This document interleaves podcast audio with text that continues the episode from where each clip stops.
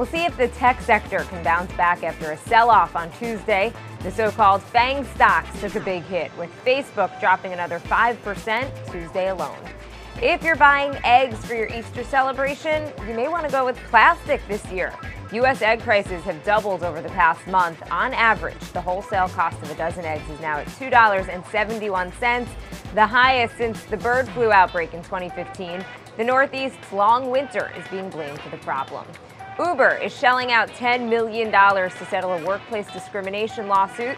Last year, 420 women and minorities filed a lawsuit against the company for abuses back in July 2013.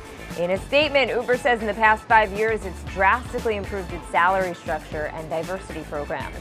And Playboy is defriending Facebook. Late last night, the company announced it would deactivate all of its Playboy Facebook accounts impacting upwards of 25 million fans. Playboy joins the likes of Tesla and SpaceX in deleting Facebook in the wake of its data scandal. Playboy says it doesn't want to be complicit in exposing its fans to poor privacy practices.